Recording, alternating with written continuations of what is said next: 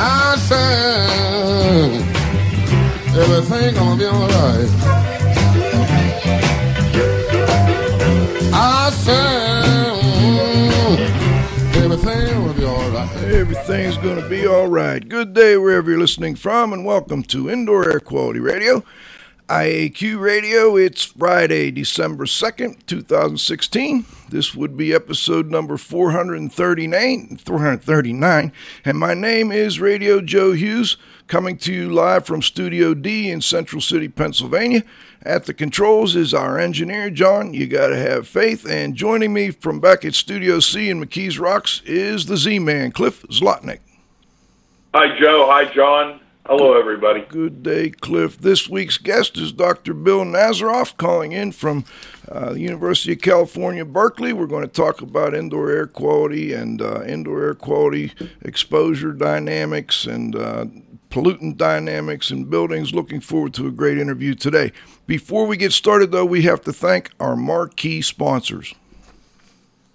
Jon-Don Products, where restoration and abatement contractors shop. Visit them at their website, jondon.com. That's jondon.com. Cleanfax, the number one information source for cleaning and restoration professionals. Check them out at cleanfax.com. IAQ.net and Healthy Indoors Magazine, a free online digital magazine for industry professionals and consumers.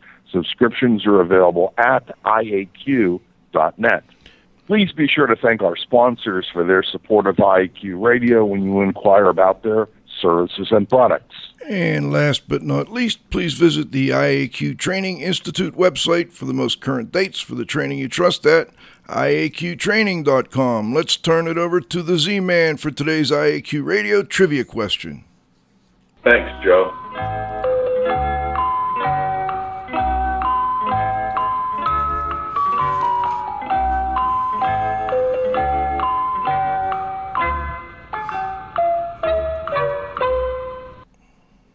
By outcompeting fellow IAQ radio listeners and being the first person to correctly answer the IAQ radio trivia question each week. Submitting your answer is easy. Either email it to czlotnick at cs.com, or if you're listening to the show live, you can text in the answer via your computer. Congratulations to John Lapotere, Indoor Air Quality Solutions, Orlando, Florida, for his fast and first correct answer to last week's IAQ Radio Trivia question. The IAQ Radio Trivia question for Friday, December 2nd, 2016, has been sponsored by Ideas, the solution chemistry company creating unique solutions to odor removal, surface cleaning, and decontamination problems. Now for today's IAQ Radio Trivia question.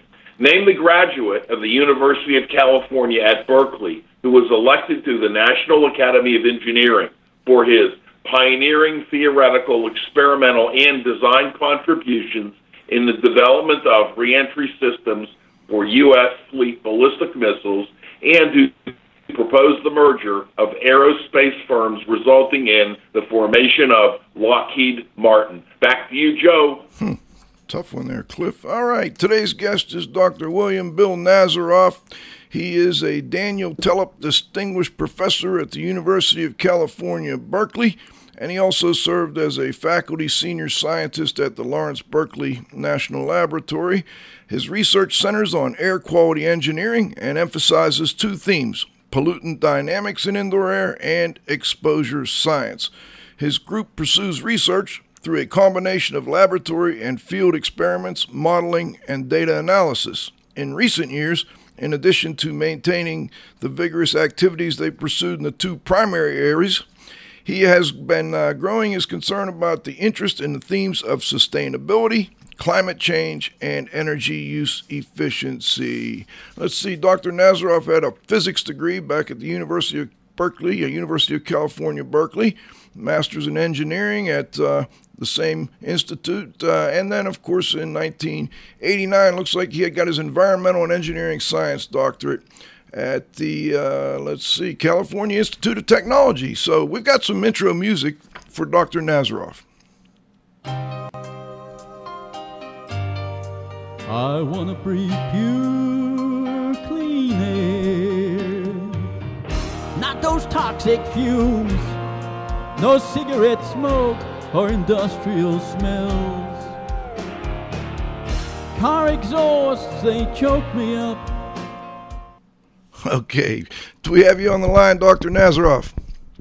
I'm here, Joe. Great to Good to have talk you. to you. Thanks for joining us. And uh, you know, I, I like always I always like to f- go back to the beginning of uh, people's careers that have been in this industry for a long time and, and try and figure out how you got involved in in the indoor air quality world. Um, you went to college back in the mid 70s and, and I guess the uh, later 70s and early 80s as well, and, and, and throughout the 80s. But you started in physics and um, you also have an electrical engineering degree, and, and now you're doing indoor air quality. Tell us a little bit about how it got to that point. Yeah, you know, um, when when I was in college as an undergraduate, I didn't even know there was indoor air quality. Uh, it didn't uh, come up as a topic until I had applied for um, a part-time research assistantship or undergraduate study assistantship at, at Lawrence Berkeley Laboratory, and I ended up with two interviews. Uh, one of which was led by the late Dr. Craig Hollowell, who had founded this group in building ventilation and indoor air quality, and and they offered me the position. Uh, I went to work for them uh, about 1978 and was assigned to work on the the problem of uh, indoor radon and its relationship to energy efficiency programs and the goal of uh, reducing ventilation to save energy, or or that that means in residential buildings. And uh, subsequently, there have been you know a few turning points in, in my career, but, but looking back, um, I've ended up deciding at those different junctures that uh, I was more interested and eager to continue working on this uh, indoor environmental quality theme than uh, the other options that appeared open at the time. And you know, if you kind of uh, look at why or reflect on why that is, um, Uh, you were talking a little bit about the building ventilation group and, and, and indoor air quality at Lawrence Berkeley. Um, and then radon was another issue. And that's something I really haven't got to talk to you much about. Um, that was a big issue in the early days of indoor air quality, that along with environmental tobacco smoke. And, and I see in the early days, and even again now, you've done a lot with radon. And I'm wondering, do you think maybe radon doesn't get the, um, I don't know, get the attention it deserves when it comes to indoor air quality issues? I, you know, I could say that uh, there isn't a single issue in indoor air quality that gets the attention that it deserves. I mean, maybe there's a few that are overblown, but generally it's an underappreciated um, but important theme, and that's certainly true for for radon. You know, I think in the scientific community, interest in uh, indoor radon has um, declined because the, the basic issue is pretty well understood. Um, but that doesn't mean we're practicing what we know. Uh, you know, and it does remain a really important source of um, radiation exposure, the biggest one for the public overall, um, and an important uh, health risk. And you know, we know how to fix the problem, we know how to manage it, but it takes a commitment and resources, and you know, they're competing um, areas for our attention. So uh, yeah, it's it's not getting as much attention as it deserves, but not unique in that respect. And let's let's go back a little bit to the the two themes in, in your work here: pollutant dynamics in indoor air and exposure science. Um, tell, let's let's first kind of set the groundwork. What what do you mean by pollutant dynamics of indoor air? So you know, if you think about um, the air that's in a building, or more germanely, I suppose, the air that we inhale a key question that we'd like to know is what's the composition of that air? There's it, it's going to be complex. We know that air is made up of many, many components. Some of them matter not at all. Some of them are uh, potentially harmful, and we're never going to be able to measure them all. So, uh, in order to make progress in understanding this issue of what is it that we're breathing, um, my group studies the factors that influence the composition of that air, and that's what we refer to as pollutant dynamics. And so that's the the sources that emit pollutants, um, the ventilation systems that distribute them within buildings and, and lead to their removal, the interactions of pollutants with indoor surfaces, the chemistry that takes place in the air, uh, and so forth. And what what type of you know what type of assumptions do you feel like people may have about the pollutant dynamics of indoor air that, that maybe aren't quite what you're finding in your research? Well, you you know the big uh, issue I would say is that uh, it's really not on people's radar to a large extent at all. Uh, even in the research community that, that I belong to that studies indoor environmental quality, um, there's lots of different orientations and perspectives, and only a few of us who are really thinking about pollutant dynamics. Uh, I, I think uh, overall, a really big challenge for those of us who do think about it is to find that right balance between complexity and simplicity. Uh, I, I love this quote from Albert Einstein, credited him anyway. He says, uh, "Make the thing as simple as possible, but not simpler." And the um, you know a beautiful example of that's the ideal gas law, where you take something that's unbelievably complex, all these individual molecules bouncing off of each other. Uh, no way we could possibly understand that complex system, and yet we get this beautiful relationship, uh, PV equals nRT, that holds under all sorts of different conditions and has enormous power. And so that kind of uh, notion of how do you understand the system well enough to distill out of it its essence and to express the ideas uh, at an appropriately simple manner so you don't get lost in the complexity, but one that respects the true richness of the subject. That's the challenge. Hmm. Cliff, let me turn it over to you.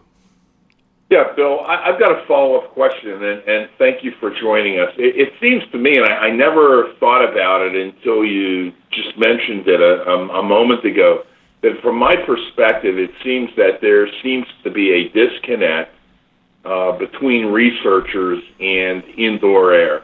Uh, some are concerned about uh, the gases uh, that are there, and it seems that those that are concerned about the gases really aren't concerned about the particulate, don't study the particulate.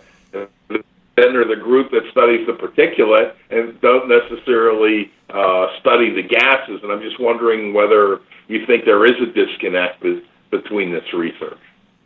Yeah, Cliff, that's a, a, a good point. I, I might convey it uh, uh, or express it in a little different manner, perhaps, which is that there are lots of gaps in our uh, system, and um, the, the one kind of set that I like to think about particularly are the gaps, the, the two primary gaps, one between what we know and what we practice. So we've learned a lot. Uh, scholars understand a lot. The research community understands a lot, and what we actually do um, in practice sometimes doesn't meet up to, to that the, that understanding. And then, of course, there's another gap which is just as important, and that's the gap between what we um, would like to know and what's really important to know and what we actually do know. And, and that's sort of that research frontier um, that where I focus a lot of my attention. Uh, the, the, another aspect, maybe that gets closer to the question, the way you posed it, is to think about the uh, system that we're concerned about as having these three major subsystems or components. I like to speak of that as the three P's. The pollutants, this is my orientation because I'm a pollutant centered person. Uh, the pollutants, the people, and the places, the places being the, the buildings. And each of us who works professionally in this space tends to be really good at some subcomponent of the space, and we do run the risk of um, you know, working in the trenches that we've already dug or looking uh, under the lamppost where the, the light is bright without recognizing there's a lot to be learned by extending the light into spaces that we haven't uh, explored yet. Thanks. I'm wondering, do you have any thoughts on how we can close that first gap you discussed between the research and and, and the practice, what I what I like to call you know practice to research or research to practice. What are your thoughts on how we, we close that gap a little more? Well, you know, I think uh, the the communication becomes central, right? And so then the question is, how do you stimulate uh, a, a, communication and, and an exchange um, that addresses this space. And you know, I would say your your radio program is a great example. Uh, by the way, congratulations! I just noted that you, you've made it to ten years doing this. That's uh, really remarkable. Thank you. Um, so uh, you know that's a that's a, a a way in which you're helping to bridge this uh, gap by bringing um, people in who uh, often you know leading researchers to speak to um, sort of a theme that is centered on on practice. Uh, the communication to be really effective needs to go both ways. We need to hear as well from um, from practitioners about what is important. And you know, the challenge there is that many of the things that are important in being a professional practitioner are not items that the research community is really set up to address. They have to do with business practices or regulations and, and so forth. But still, having some uh, enhanced dialogue in this space, I think, can can help advance our awareness, and that learning, um, if done well, is is going to be a net positive. You know, I guess there's a third leg to that stool as well, and that's the, the people providing the funding for the research. Um, how do you suggest we kind of get this in front of them a little bit more? That, that there is, the, do they know, first of all, that there is this gap? And, and are you aware of anything they're doing to try and help bridge the gap? You know, the funding uh, space is um, in, in indoor environmental quality is small. Actually, it's extremely small from an environmental quality point of view. I, I one of the uh, communities that I have some interaction with is uh, atmospheric chemistry folks, people who deal with the you know global atmosphere, uh, urban and regional air pollution problems. And and a leader in that community who's recently got involved in indoor air research made a comment recently that the ratio of work being published on atmospheric chemistry compared to indoor environmental science is about 100 to 1.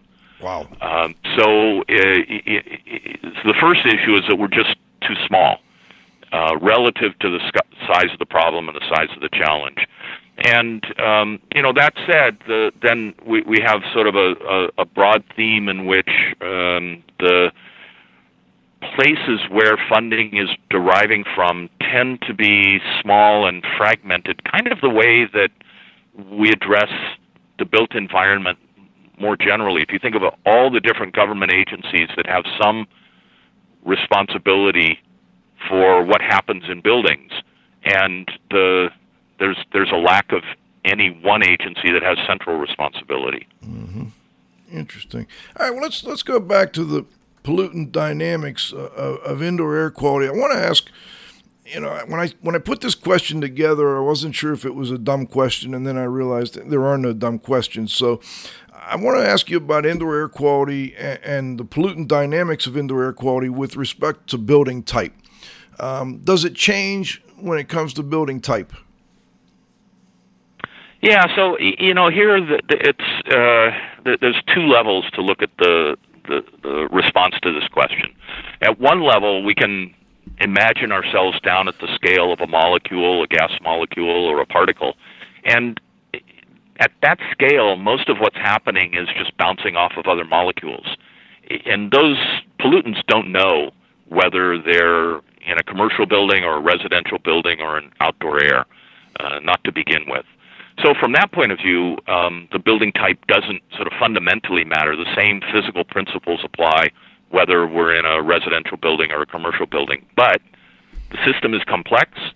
What controls we, we can't analyze every dimension. What are the most important dimensions do vary from one situation to another, and then it is helpful to think about different um, different classes of buildings and how the different classes of buildings have uh, somewhat different key issues associated with them. So one example is just to think about how ventilation is is achieved. Uh, the sort of standing, uh, if if we just look at the existing stock of buildings, uh, we're still in a situation in the U.S. where residences are primarily ventilated by infiltration plus natural ventilation through open windows, and um, mechan- uh, commercial buildings are primarily ventilated mechanically.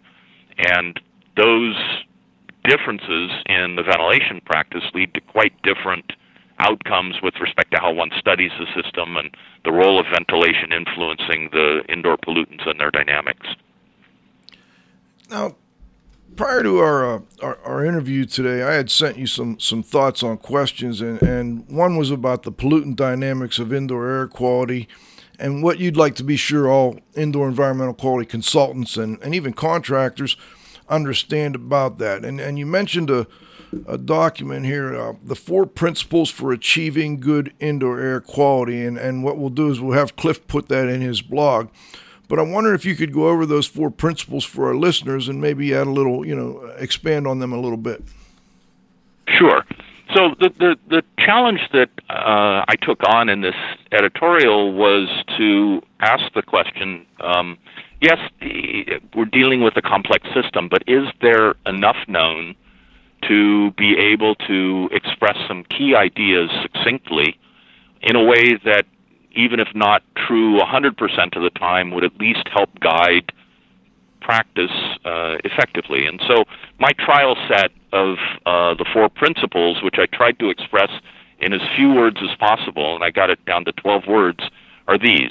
Number, and they're in order, by the way, um, of importance. Number one, minimize indoor emissions. Number two, keep it dry.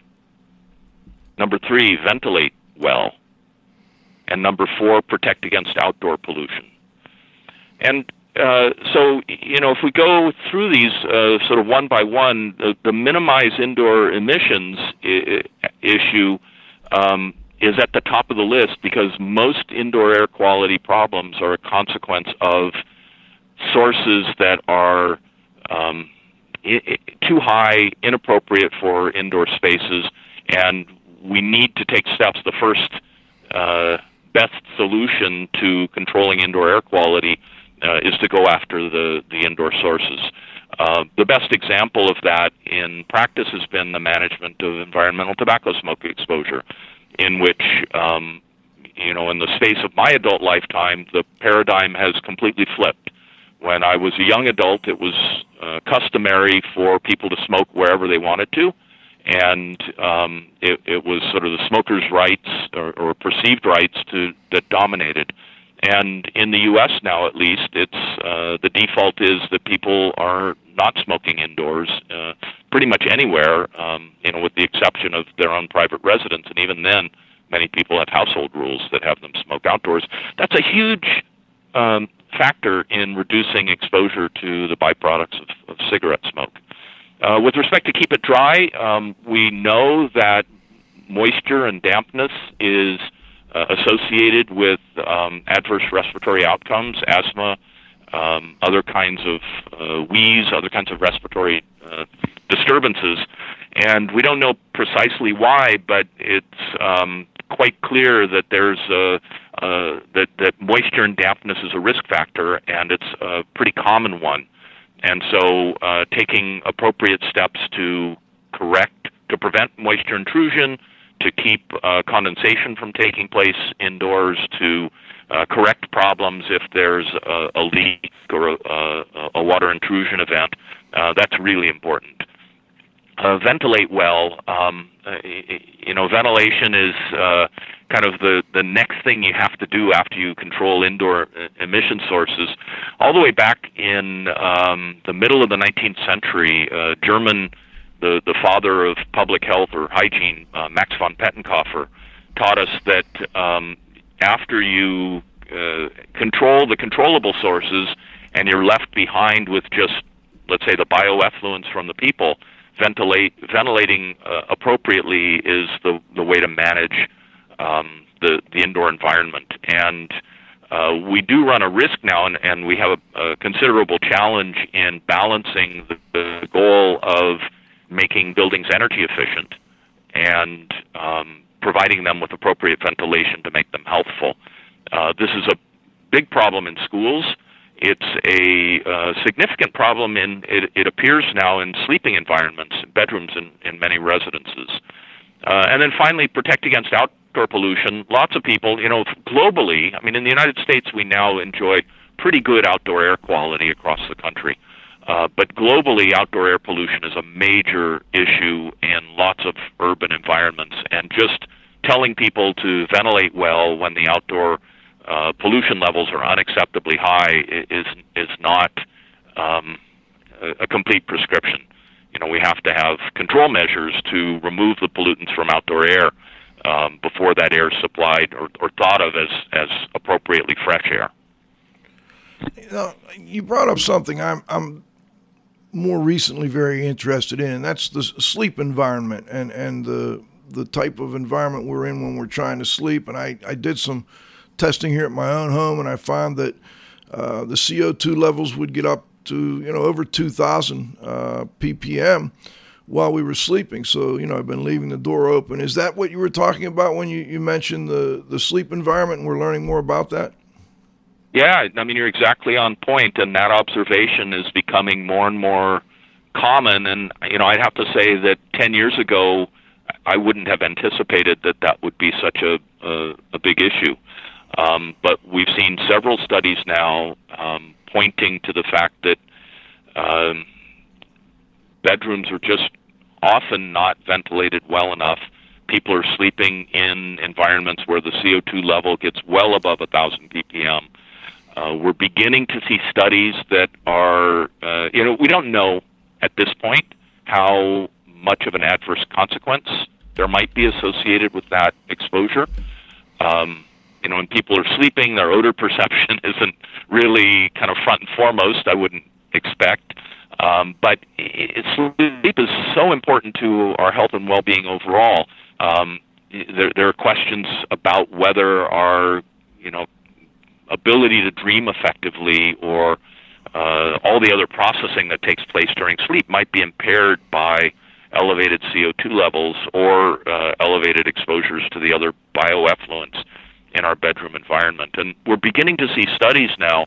There's a really nice one that came out from uh, Denmark about a year ago where they looked at um, next day performance in relation to uh, CO2 exposure overnight during sleep and found um, some clear signals. It was a small study, but some clear signals that if you slept in a well ventilated indoor space with uh, CO2 kept below 1,000 ppm, you had uh, better, you felt better the next day, and you had better performance. Well, that has been my, my anecdotal experience, and um, you know, I was wondering if there had been anything recently done on that. That sounds like an interesting one. I may have to try and get a copy of that. Um, we're real close to halftime. Let me get one more question in here. I think we can do this before halftime, and, and if we go over a little, it's not a big big deal. I actually saw you and got a chance to talk to you a little bit at a uh, a conference in, in, in that EPA sponsored in um, in DC, and it was on exposure assessment. Well, it was on um, uh, particulate matter, PM two point five, and um, I'm wondering if you could give listeners uh, kind of your key takeaway points from that particular conference that um, EPA sponsored, and uh, I believe Sloan was also part part of sponsoring. I believe you you pretty much ran the whole thing. Well, so yeah, let me give a little bit of background before I summarize the um, main takeaways. The um, this was a program that was sponsored by the EPA, but their sponsorship went to um, the national academies. Uh, the Institute of Medicine at the time that that scholars and pra- practitioners. Uh, there were five of us who served on that committee, and uh, I chaired the committee. Our responsibility was to organize a two day workshop that was uh, then held in Washington, D.C. In, in this past February. And the topic, the theme was health risks of indoor exposure to particulate matter. So we invited um, about 20 speakers to come to uh, make presentations, and um, the National Academies have done a great job in um, archiving the information. So you can watch the video presentation still uh, online. They can be uh, viewed uh, for each of the, the speakers. There's a, about a hundred page um, workshop summary that was written by a professional uh, writer that uh, describes in great detail um, the presentations and, and the messages in them. And then there's also uh, sort of a one page infographic that can be downloaded um, that conveys the main messages, and I'll just highlight those now. Uh, so first, the particles that we breathe indoors um, do matter for for public health. They're an important health risk factor. Uh, the ones that we're exposed to indoors come from both outdoor air and from indoor emission sources. Uh, if I had to put, you know, sort of rough numbers averaging across a lot of variable circumstances, I would say that those are about equally important. Um, the, the indoor sources are pretty diverse, and they include things like pet dander, which uh, is allergenic for many people, um, cooking emissions, uh, candles, uh, and other um, unvented combustion like uh, incense. Uh, cleaning activities can resuspend particles. Uh, surprisingly, even vacuum cleaning while you're vacuuming is a particle source. Cigarette smoking, of course, we've talked about. Um, desktop printers, both the laser printers and uh, now the new 3D printers can be sources of, of particles. Uh, mold, part of the way that it acts is through releasing particulate matter, and chemical reactions can also contribute. Um, and, and, the key ones there involve uh, cleaning product components and air freshener components that might interact with ozone. The um, particles that we encounter indoors can vary quite widely in size, and so we should be thinking uh, of these not just as one category, but it helps to subdivide them into uh, the three we usually talk about are ultrafine particles, um, fine particles, and then coarse particles, and they have different behavior in the indoor environment, different control opportunities, different sources. So that kind of organization is helpful uh, in in making progress. Um, and then finally, the, the major methods for controlling particle exposure are um, two that we've already talked about. One is emissions control or source control and ventilation. And then the third one that we haven't really mentioned yet is air filtration. Um, and uh, you know maybe I'll pause there because we're at, at mid uh, the the halftime, and uh, and then if you want to pick up on this uh, with follow up questions, that's great. Let's do that. Um, and I've got a couple text comments and, and, questions as well that we'll, we'll get to after we take our halftime break. We're going to stop for 90 seconds and thank our sponsors. We'll be back with the second half of our interview with Dr. Bill Nazaroff in just about a minute and a half. And thanks to our association sponsors, the Indoor Air Quality Association, a nonprofit multidisciplinary organization dedicated to promoting the exchange of indoor environmental information through education and research. Visit them at iaqa.org. The Restoration and Specialty Cleaners Association have been serving the needs of and advocating for their members for over 30 years. Remember, Triska is your link to industry training, certification, standards, and events. Their website is trsca.org. Thanks to our advertisers. Gray Wolf Sensing Solutions, who use advanced sensor technology and embedded computers to provide superior environmental test instrumentation. Visit them at wolfsense.com. Legends Environmental Insurance Services, the experts in insurance for environmental consultants and contractors for over 20 years. Visit them at legends-enviro.com and Particles Plus. They are engineers and manufacturers of feature rich particle counters, air quality monitoring instrumentation, and vacuum pump technology. ParticlesPlus.com. Count on us. And of course, our marquee sponsors.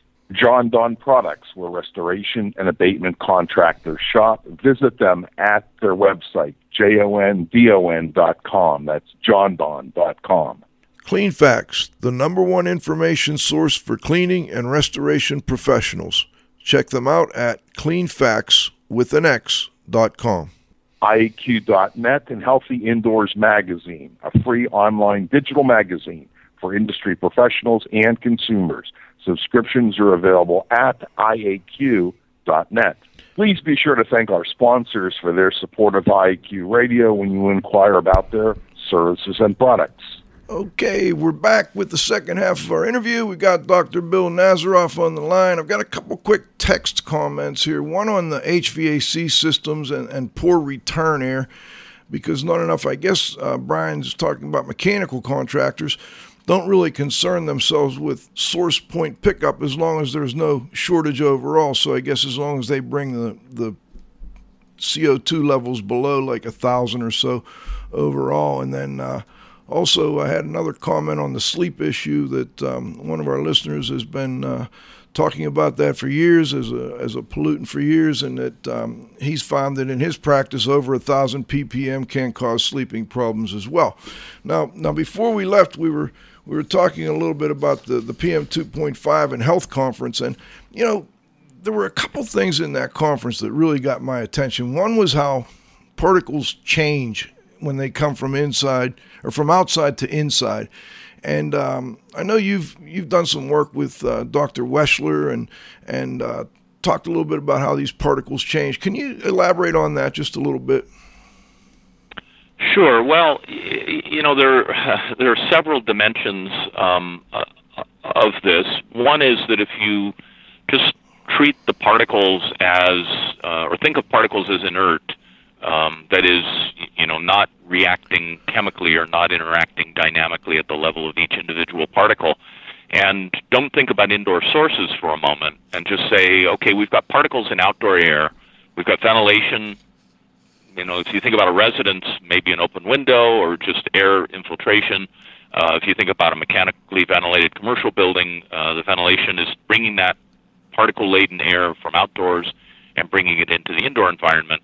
And then we can ask the question, well, what are people really inhaling compared to what was in the outdoor air that we might be monitoring and, and uh, we have regulatory protection for? Uh, and, and so there, there would already be some transformations on that basis, and they tend to be then the size selective behaviors. So if it's a mechanically ventilated building with a moderate uh, quality filter in the, the um, supply system, then uh, we're going to take out quite effectively the smallest particles and the largest particles, and the intermediate sized particles in the fine mode will penetrate and, and be present indoors at levels that are pretty comparable to the values uh, outdoors. If we're in a, um, and, and then once the particles are in the indoor environment, we have deposition processes that remove them by uh, attachment to various surfaces indoors and those tend to be fastest for the biggest particles and again for the smallest particles and slowest for intermediate or fine mode um, particles. So what we end up with in indoor air is um, if there are no indoor sources, uh, some moderate protection from outdoor coarse particles and from outdoor ultrafine particles, and rather poor protection in ordinary building from outdoor fine particles. Those are the ones that you would see contributing to hazy conditions. On top of this is uh, some real richness to particular chemical components and how those may behave as you go from outdoors to indoors. Just to pick up one example, one of the important chemical components in outdoor particulate matter, it's especially important here in California, is ammonium nitrate. And uh, it's formed from nitric acid combining with uh, ammonia. Um, and we have, uh, it might make up 10, 20, 30% of, of the fine particle mass.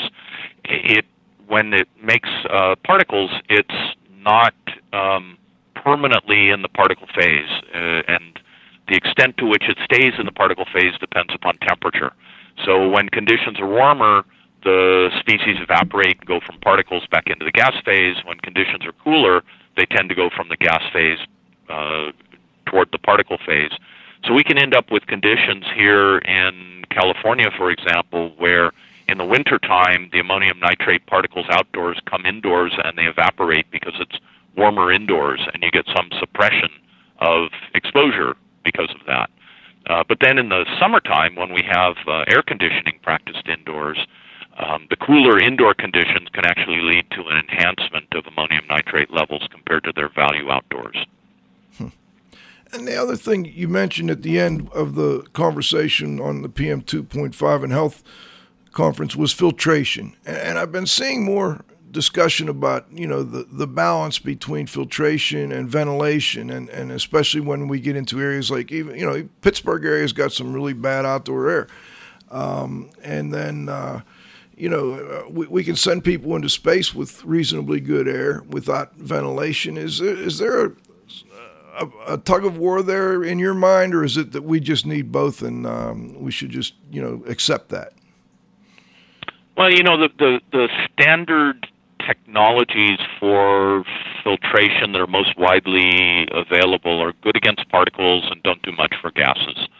So ventilation is going to be necessary in the foreseeable future because we don't have inexpensive gaseous pollutant control technologies. Um, the ventilation, though, can be augmented, and we can have a net um, beneficial outcome by wise application of our good particle filtering technologies.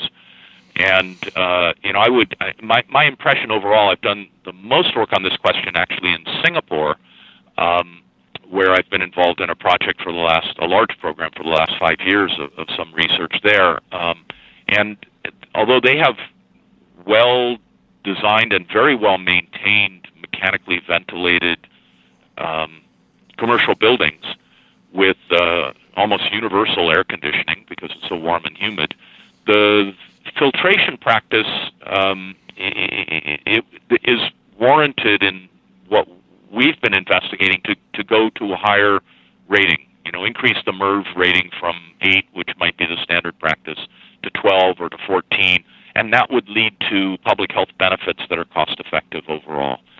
Uh, who who pays and who benefits is still you know a, a, a challenge, but I think the balance is that doing a better job with filtration in mechanically ventilated buildings for the purpose of improving public health is is actually supported and justifiable from a cost benefit perspective. Let me I want to go to another kind of recent issue here and I, I want to get your thoughts on uh, how's the study of the microbiome affected your thoughts on, on the pollutant dynamics of indoor air?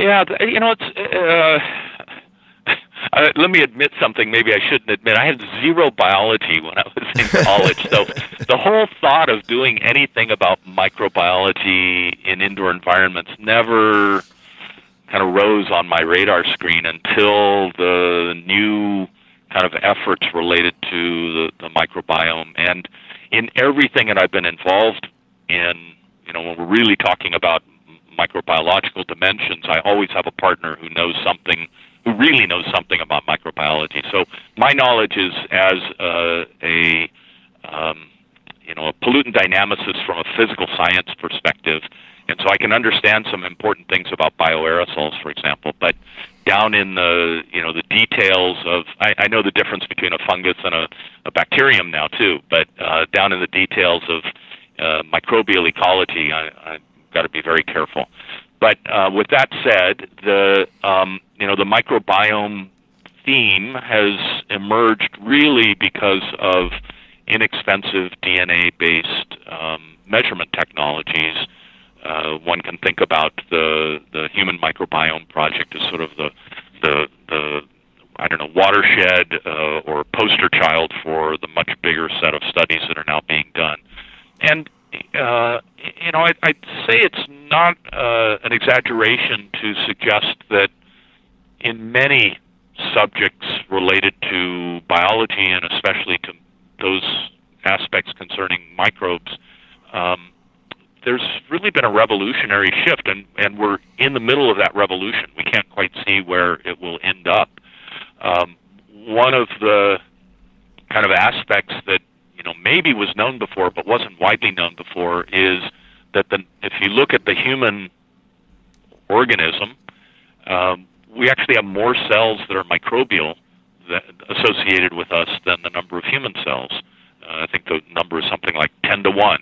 Um, and it's mainly the bacteria that are in our gut.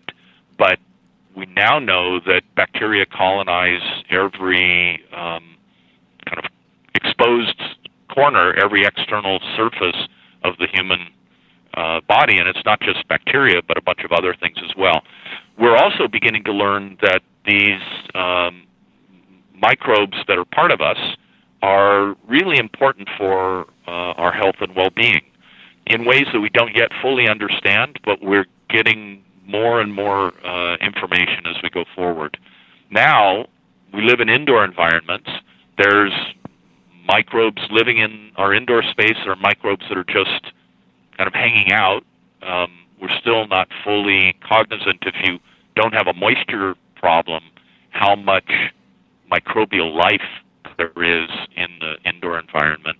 But it's beginning to seem clear that um, at least there's a reason to expect that the character of our indoor environment might influence our human microbiomes, uh, the human microbiology. And if so, then there might be consequences with respect to uh, human health. And if so, it might be that we can design um, and operate our buildings in a way that is more health promoting with respect to maintaining healthier human microbiomes than what we currently do. Now, I, I, you know, I have to caution that all these things are kind of the where it seems to me that the arrow is pointing based on what we know now, but it's an extrapolation. A lot of the stuff we just don't know enough about yet to be uh, confident in. We certainly don't know enough yet to say, okay, here's a prescription for how you should design and operate your home for healthy human microbiology. But it's a fascinating area. And you know, you, you, you do a lot on exposure assessment. And uh, by the way, Cliff, is there anything you want to jump in on here? No, I'm good, Joe. Okay. Um, on exposure assessment, a lot of our listeners and, and, the, the people we work with perform the widespread cleanup of water damage and sewage and mold and, um, you know, asbestos and lead and all these things. I think we're pretty good at characterizing the exposure when it comes to things like asbestos and lead, but I haven't seen much with respect to characterizing exposure for people doing this water damage restoration or even mold remediation. I wonder if you have any thoughts on that or if you're aware of any research that maybe we should be aware of. You know, I, I don't see um, a large amount of published research on the remedial activities and it may be because the community that, there's sort of an industrial hygiene community that's exists for longer than the indoor air quality community per se, and um, I'm not as tightly anchored or, or engaged with that community as as with some others.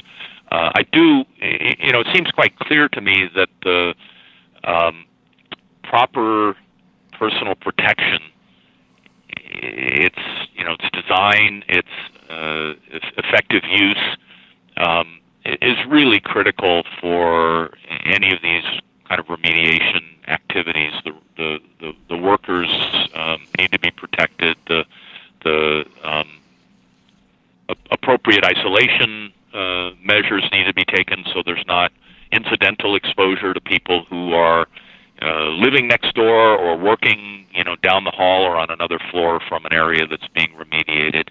Um, and uh, all of the things that you mentioned certainly have the potential to contribute to high health risks, unacceptably high health risks if they're not well managed. You know, I excuse me, I had asked a, a, question on, on hydroxyl generators. A lot of our people were being, you know, sold on using these hydroxyl generators. I wonder if you have any comments on that technology. I know it's not something that gets a lot of research. Uh, I don't know if you've done any on it, but um, any comments on, on those types of technologies, whether it's ozone or hydroxyl used to remediate indoor environments? Yeah, so let me um, make a distinction here between remediation and routine maintenance and, and, and cleaning. And uh, in, in the remediation space, um, I, I would say that I, I, I'm cautious about uh, and maybe potentially concerned about the application of these technologies, but that we just don't know enough. Um, but in the the other domain, the kind of routine operations, so you can you know go uh, look for uh, air cleaning technologies, and you find marketed uh, online things that advertise that they generate ozone or they generate um, a hydroxyl radical, and, and you know that that should be good for your indoor environmental quality. And uh, to me, the evidence is pretty clear that that's um, a bad idea. That oxidative chemistry is indiscriminate. It does some things that are good, but it also does lots of things that are bad. And one cannot practically control in uh, an indoor environment the oxidative chemistry by just adding the oxidizers, the hydroxyl radical or ozone to indoor air in such a way that only good things happen or even that good things dominate. Uh, we have studied uh, a lot the interactions of ozone with um, indoor environmental materials, including with the human envelope, and um, the the reactions that happen on surfaces uh, lead to ozone disappearing, which is a good thing, but um, invariably are producing byproducts, some of which get back out into the air that we know to be health harmful, uh, including aldehydes and organic acids. And um, the the overall um, direction, you know, the, if you sum up the effects, the overall uh, outcome looks more negative than positive. And and kind of going along the same lines of these pollutant surface interactions, one would be the oxidative reactions, and, and there's a couple others I want you to mention for listeners, if you would. Sure. So um, we've just talked about the oxidative processes that can happen on surfaces, and um, two other kinds of processes that are really uh, important in governing what goes on in indoor spaces are sorptive interactions and and then the de- deposition and, and resuspension of particles. And let me say a little bit about each of those. So for sorptive interactions, what we're talking about is molecules that are in the gas phase, individual molecules in the air, but are, are sticky for some reason. And they might be sticky because they like to, they have a high molecular weight, or they might have a, um, a, a functional group on them, a, a a cluster on them that makes them want to be associated with surfaces more so than be in the gas phase. Uh, lots of these that we're concerned about now are in the category of semi volatile organic compounds. They include uh, phthalates, uh, which are used as plasticizers and in many other products. They include many pesticides. They include flame retardants.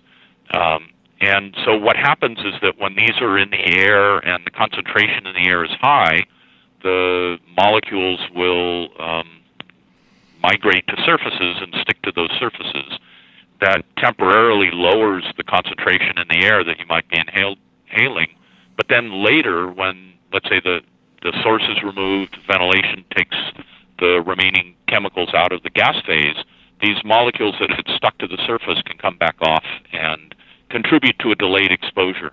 The best example of this that would be in sort of people's everyday experience is the tobacco, the persistence of tobacco smoke odors. If you've gone to a place where people have been smoking and um, you know you smell your clothes uh, hours later and you can still smell the residue of uh, tobacco smoke, that's an example of a sorptive interaction. Those odorous molecules sticking to the clothing fibers and then later coming off.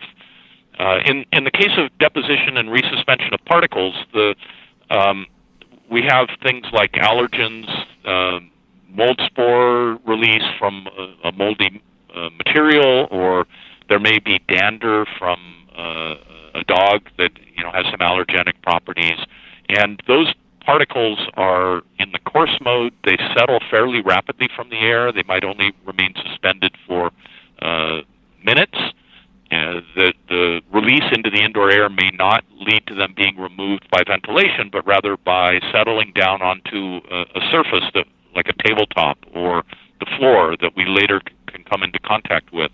When we come into contact with that surface, we may, may resuspend the particle and then have another chance to inhale it.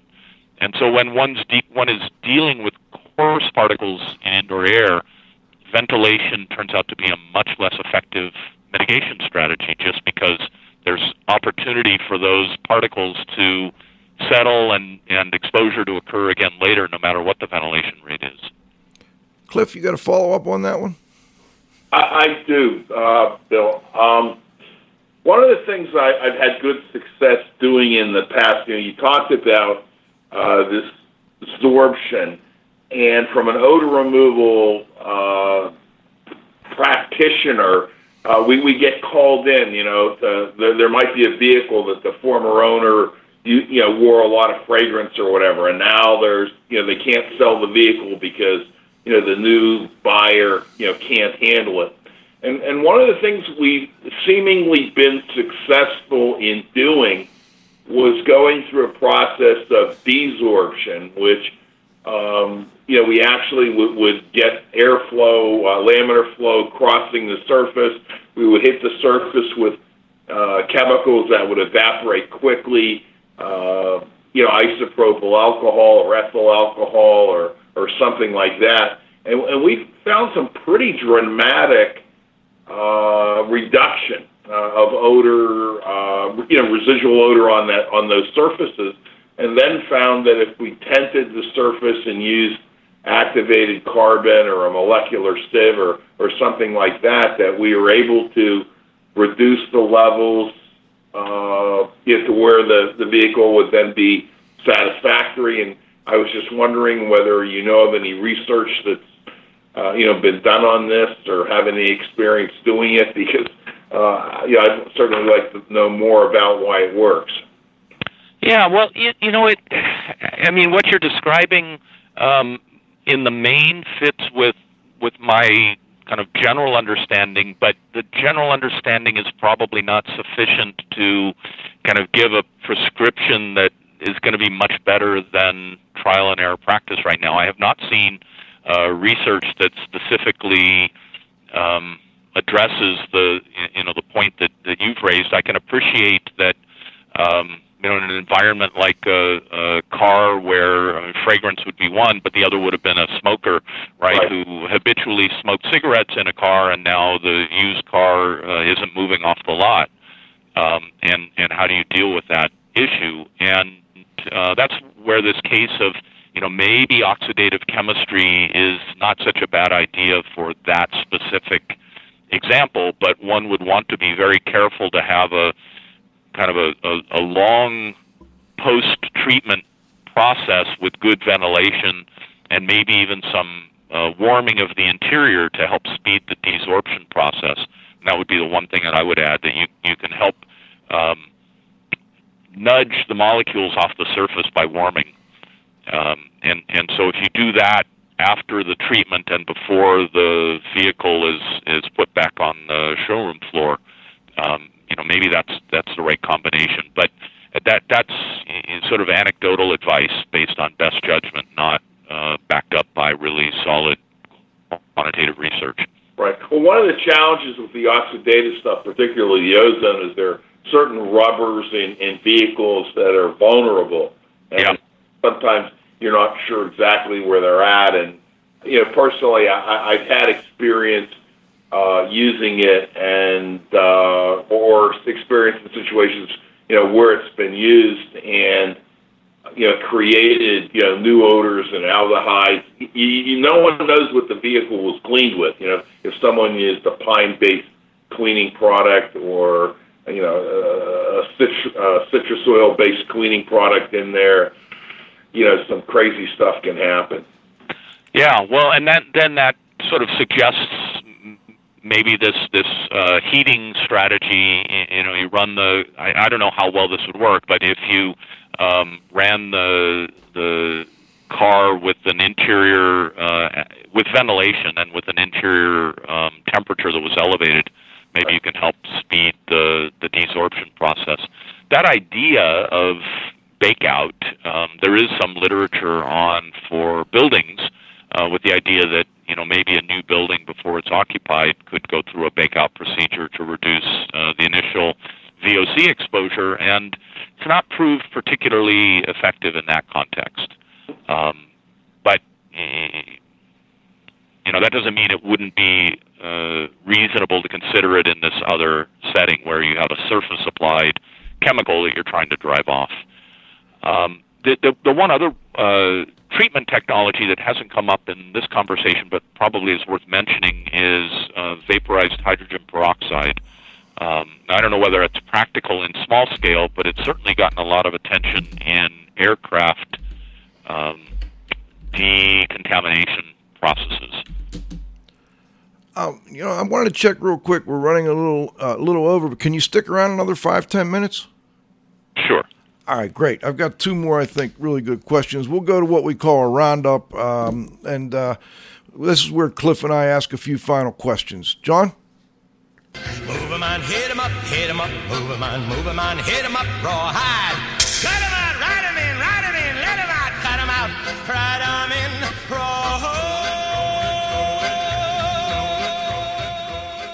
Okay, it's, I've got one here that it's on a paper I noticed in your CV um, by, by Charlie Weschler and yourself, and it was called The Dermal Uptake of Organic Vapors Commonly Found in Indoor Air. And um, I, I wanted to, you know, in, in, response you sent me, you said this was kind of a, a paradigm shift for exposure science. And I'm wondering if you could talk a little bit about that and maybe in the context of people providing cleaning services or, you know, whatever you think uh, to give it kind of a, uh, you know, a real world tie in. Sure. So um, let me begin by saying a little bit about the context, the exposure science context. When we think about environmental exposures to chemicals, the three main routes of uh, attention always are inhalation, uh, ingestion, and dermal uptake. And uh, you know, up until we had been involved in this work recently, the dermal uptake pathway, when assessed, in most cases, not in every case, but in most cases, required, um, or, or the way that the assessor did it was to think about a person touching a surface that had some contaminant on it, transfer of the contaminant to the hand, and then maybe transdermal permeation getting into the body. And what uh, our work has uh, now shown, and there's some subsequent experimental work that helps solidify this, is that there's another pathway that we really need to be thinking about for some chemicals, and that is um, chemicals in the indoor environment. It gets into the indoor air, and it's directly transferred from the indoor air to our skin, and then it passes through the skin into our body. That pathway can be stronger uh, for some chemicals than the inhalation pathway. The inhalation pathway is limited to the amount of air that we inhale, which is just about a, a 500 liters per hour uh, on average. The amount of air that passes over our skin from which we could capture uh, pollutants if our skin's not a good barrier is um, 10 or 20 times that. And uh, so part of how we got involved in this was thinking about um, compounds like nicotine, for which there is, uh, you know, this uh, patch to help people um, quit their uh, tobacco smoking habit, and um, the patch works based on the same principle. You know, you put nicotine in a patch, and you put the patch on your skin, and you've got transdermal permeation taking place. And we began to say, you know, maybe that there's uh, not just nicotine, but some other chemicals that we ought to be concerned with that have the same kind of transdermal uptake property. And so one one of the um, validations that's taken place recently involved looking at phthalates, this class of chemicals that I mentioned earlier um, that appear in uh, to make plastics flexible, um, but they appear in many other things as well. So they're found in cosmetics. The concentrations of phthalates in indoor air can be quite high, and some direct experiments have been done now in uh, in Denmark in which the subjects wore a breathing hood that allowed them to not have any inhalation exposure to the um, phthalate. Uh, but they uh, actually they did these experiments in their underwear. Um, they were exposed in a chamber to the concentrations in of the phthalate in the air, and then they measured the phthalate excreted in their urine, and they found that um, with the hood on, with no inhalation exposure, they got about half as much uh, overall uptake as they got with the hoods off, um, indicating that the transdermal uh, uptake for these chemicals was as big as the inhalation uptake. And Cliff, did you have another one? If if you don't, I've got one more. Oh, go ahead, Joe. Okay, uh, one of the other, you know, uh, areas that you're looking at is is the role of personal care products and, and influencing indoor air quality. And I wonder if you could just give listeners a little overview of what your thoughts are with respect to that topic and, and why you feel it's uh, maybe an emerging or important topic. Sure. So you know, we got involved in this. Um, kind of. It, it, let me give a little bit of history. The the bigger history. I mentioned Max von Pettenkofer. He worked in the second half of the um, 19th century on uh, in indoor areas. One of the pioneers in in this field. He worked on many other things as well, but he was the one who first taught us that CO2 levels of about thousand ppm separated good air from bad air, and that um, the CO2 he suggested was just a marker for other kinds of bioeffluents that people would find unpleasant or objectionable if they got uh, too high. And then um, uh, uh, a fellow named by the name of Yaglou um, did some very careful experiments at Harvard in the first half of the 20th century to determine ventilation rates.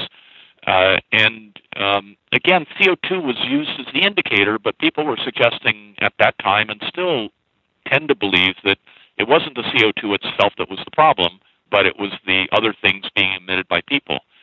Now you fast forward to you know year 2000, year 2010, and we have all kinds of tools for studying indoor chemistry, and we studied all sorts of indoor pollutant sources, and yet our understanding of the human as a source of indoor pollution itself had not advanced very much beyond this this very early history. We emit CO2. We know a lot about the rate of emissions and the factors that control it.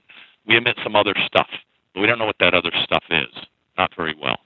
So um, I got involved in a, a project with a collaborator here at Berkeley who's an outstanding atmospheric analytical chemist, in which the goal was to measure the chemical composition and rates of emission of what comes off of humans. And we picked a classroom actually in the building that, that I work in, uh, engineering classroom, simple ventilation system, single pass, um, no uh, no um, infiltration or negligible infiltration, and we monitored in real time the organic chemical composition of the air. We sampled from the ventilation supply air and from the room air, alternating every five minutes. We sampled when the room was vacant, and we also sampled when the room had normal engineering lecture classes. And uh, and then we extracted from all of these data the um, emission factors, mass emitted per unit time per student of a whole suite of, of chemical compounds. The, the, the most striking finding out of this was that the apart from the fact that the occupants were the predominant overall source, much more important than the building furnishings, much more important than outdoor air supplied by ventilation. Uh, apart from that, the chemical that contributed the most, a third of the total, was uh, out of a category called methylsiloxanes. And we were scratching our head trying to figure out where these things were coming from. It turns out that they are a major ingredient in a bunch of personal care products, including antiperspirants. And they are um, used in those products to give the the product a silky feel. They have a kind of a semi-volatile characteristic, a, a low vapor pressure. When you spread them on, they feel smooth, and then they don't leave a sticky residue because they slowly evaporate. And we found that these chemicals were emitted higher in the morning than later in the afternoon, which helped clue us into that might be uh, something that was associated with the personal care product. This category of, of methyl siloxanes, they have many different um, sort of popular names, is an emerging area of interest in general in environmental quality because it's showing up, these chemicals are showing up in lots of different places. Um, but it's an, also an example of a broader class of of interest, which is you know what's coming from the people and what are the factors that influence those emissions, and what are the consequences for indoor environmental quality. Very interesting. And and real quick, I had a follow up question on the um, uh, the phthalates and the experiment. The question was, um, how did they rule out ingestion of those?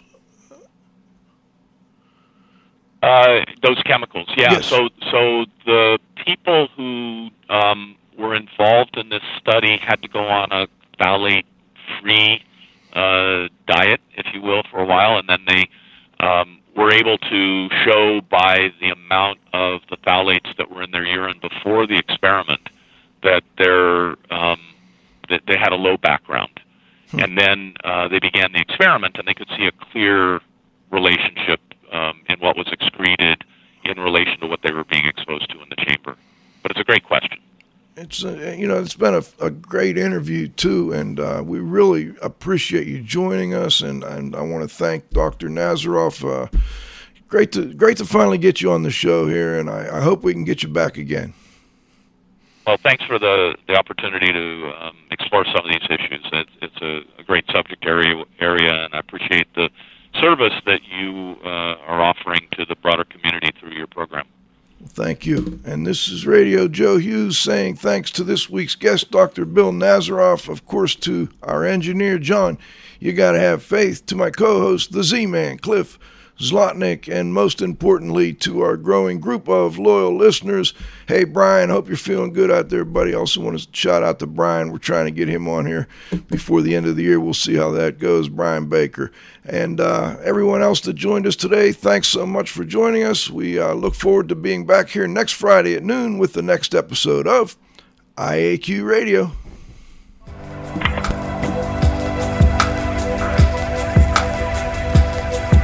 This has been another IAQ radio production.